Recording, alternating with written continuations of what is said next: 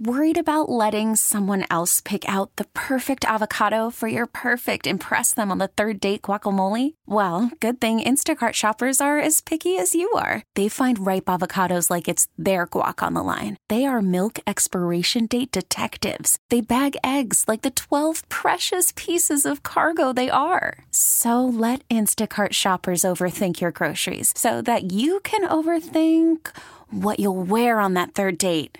Download the Instacart app to get free delivery on your first three orders while supplies last. Minimum $10 per order, additional term supply.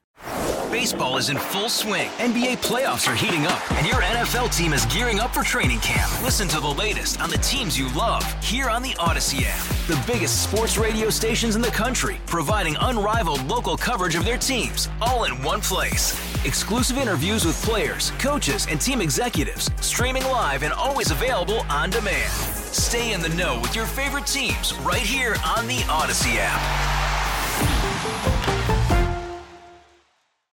97.1 FM Talk. On demand audio.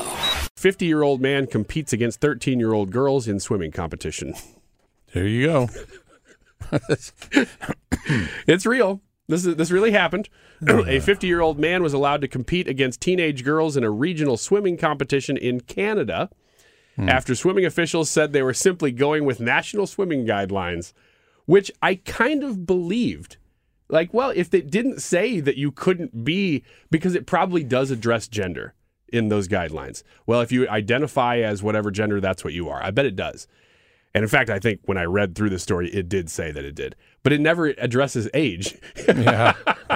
so you can It doesn't- identify. Doesn't say you can. You can identify as whatever you want. A man named Nicholas J. Cepeda, who goes by Melody Wiseheart, uh-huh.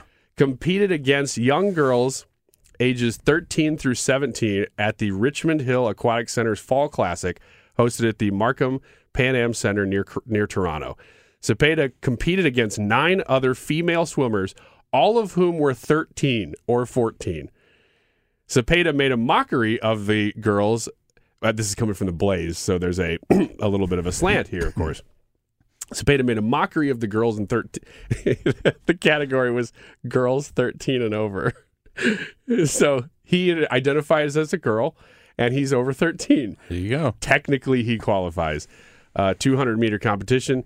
He was both the only male competitor and the only swimmer in the entire event over 17.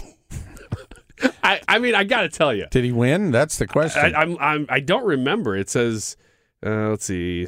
Mm-mm. It doesn't say whether he won. I can't find it. Well, I would assume that he did. If he didn't, that's a huge embarrassment. yeah. But listen, and I'm not trying to be ironic here. It takes some pretty big nuts. Hey, Rob Bradford here. I have set out on a mission with my good friends at FanDuel to prove what I have known for some time baseball isn't boring.